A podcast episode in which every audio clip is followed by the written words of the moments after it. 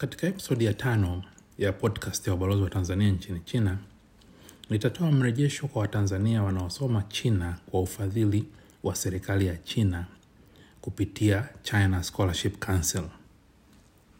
Hivi sasa kuna Watanzania wenzetu 534 ambao wanapata ufadhili wa China Scholarship Council kusoma katika vyuo vikuu mbalimbali hapa China.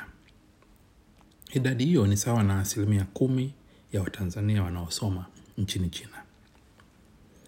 Katika mkutano mkuu wa shirikisho la jumuiya za wanafunzi wa Tanzania wanaosoma China linalojulikana kama TASAFIC uliofanyika tarehe 22 Mei mwaka huu, pamoja na mambo mengine, ubalozi ulipokea maombi ya wanafunzi wanaofadhiliwa na China Scholarship Council kuwasilisha changamoto zao kwa mamlaka zinazohusika. Leo tarehe 8 Juni nimekutana na naibu katibu mkuu wa China Scholarship Council Bibi Tian Lulu kwa madhumuni ya kuwasilisha changamoto za wanafunzi wetu. Kupitia mkutano wetu, China Scholarship Council imetoa ufafanuzi kuhusu mambo yanayohusu wanafunzi wanaopata ufadhili kupitia kwao. Mambo hayo ni pamoja na ombi la wanafunzi kulipwa posho yao stipend. Ombi hili linawahusu wale wanafunzi ambao hivi sasa wapo Tanzania kutokana na mipaka ya China kufungwa, lakini bado wanaendelea na masomo kwa njia ya mtandao. China Scholarship Council imelipokea ombi hilo na wametuahidi kwamba wataliwasilisha kwa mamlaka zinazohusika ambayo ni Wizara ya Elimu ya China ambayo ndio inayotoa fedha kwa ajili ya ufadhili wa wanafunzi. Tumekubaliana kwamba ubalozi pia utawasiliana na Wizara ya Elimu ya China kuwasilisha ombi hilo la wanafunzi wetu. Tutakapopata mrejesho, tutawajulisheni. Jambo la pili tulilozungumzia ni kuhusu changamoto mbalimbali zinazowakuta wanafunzi waliopo Tanzania na ambao wanalazimika kuendelea na masomo kwa njia ya mtandao.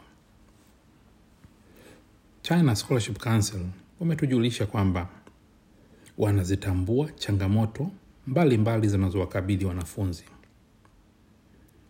Nyingi ya changamoto hizo nilizitaja katika podcast yetu ya pili, ikiwemo tofauti ya masaa kati ya Tanzania na China inayopelekea wanafunzi kutakiwa kudamka alfajiri kuanza vipindi vyao, ikiwemo kushindwa kufanya mafunzo kwa vitendo kwa zile programu ambazo zinataka wafanye hivyo. China Scholarship Council wametueleza kwamba wamevishauri vyuo mbalimbali ambavyo wanapeleka wanafunzi wao vitafute vitafute ufumbuzi wa muda wa changamoto hizo kulingana na hali halisi na mazingira ya sasa. Hata hivyo, China Scholarship Council wameeleza kwamba wanafunzi walio chini ya ufadhili wao ambao kwa kweli wanaona wanapata shida kubwa kufanya masomo yao kwa njia ya mtandao, basi wanaweza kuomba katika vyuo vyao waahirishe kuendelea na masomo yao kwa muda hadi pale mipaka ya China itakapofunguliwa na wao kuruhusiwa kurejea vyuoni kwao. Vyuo husika vitawasilisha taarifa kwa China Scholarship Council na wao wataridhia maombi hayo.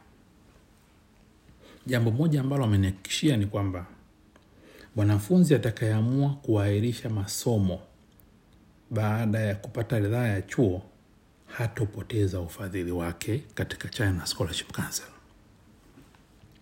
Ndugu zangu, jambo la tatu ambalo tumelizungumzia ni kuhusu pendekezo la wanafunzi kuwa na mawasiliano ya moja kwa moja na China Scholarship Council ili kuwasilisha changamoto zao tofauti na utaratibu wa sasa ambao inawabidi wawasilishe changamoto katika vyuo vyao. Pendekezo hilo limepokelewa na China Scholarship Council na wametujulisha kwamba hivi sasa wanatengeneza jukwaa la mtandao ambalo wanafunzi wataweza kujisajili na kuweza kuwasilisha taarifa, maoni na ushauri. Jukwaa hilo litakamilika mwaka ujao. Hata hivyo, wametoa angalizo kwamba kwa kuwa wanashughulika na idadi kubwa ya wanafunzi wanaofadhiliwa na China Scholarship Council ambao idadi yao inaka, inakaribia wanafunzi elfu sitini haitakuwa rahisi kwao kutoa majibu ya kila mtu kwa haraka. Kwa hivyo wameomba wanafunzi wawe na subira hata katika jukwaa hilo litakapoanza. Ndugu zangu, mbali na mambo hayo matatu tuliyozungumzia, pia tulipata fursa ya kuzungumzia masuala mengine kumi na saba ambayo yaliwasilishwa na shirikisho la jumuiya ya wanafunzi wa Tanzania wanaosoma China, yaani TASAFIC. Tumefikia makubaliano kwamba sehemu kubwa ya masuala hayo yanahitaji kufanyiwa kazi na Wizara ya Elimu ya China kwa sababu masuala hayo yanahitaji maamuzi ya kisera. Tumekubaliana China Scholarship Council itawasilisha masuala hayo kwa Wizara ya Elimu ya China, lakini pia ubalozi wa Tanzania China utawasilisha masuala hayo pia kwa Wizara ya Elimu ya China. Nawaahidi kwamba tukipata mrejesho wa masuala haya tutatoa taarifa.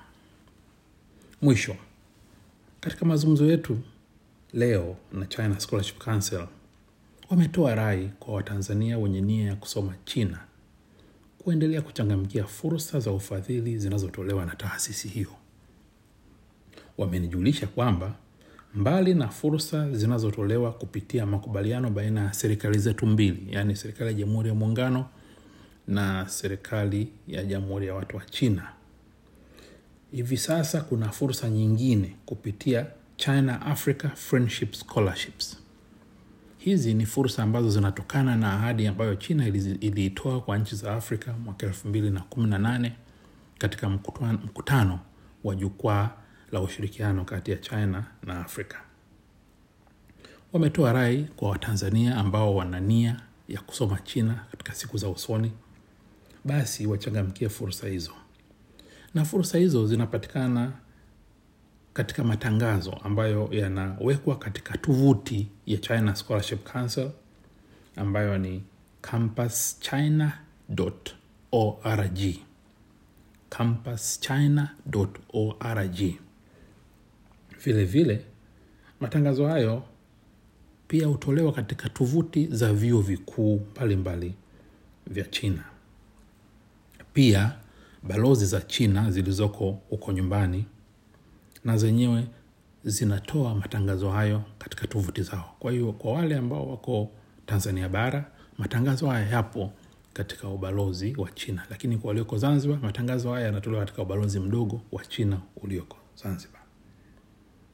Hivyo wenye nia ya kusoma China siku za usoni, tunaomba wachangamkie fursa hizo. Asanteni sana kwa kunisikiliza.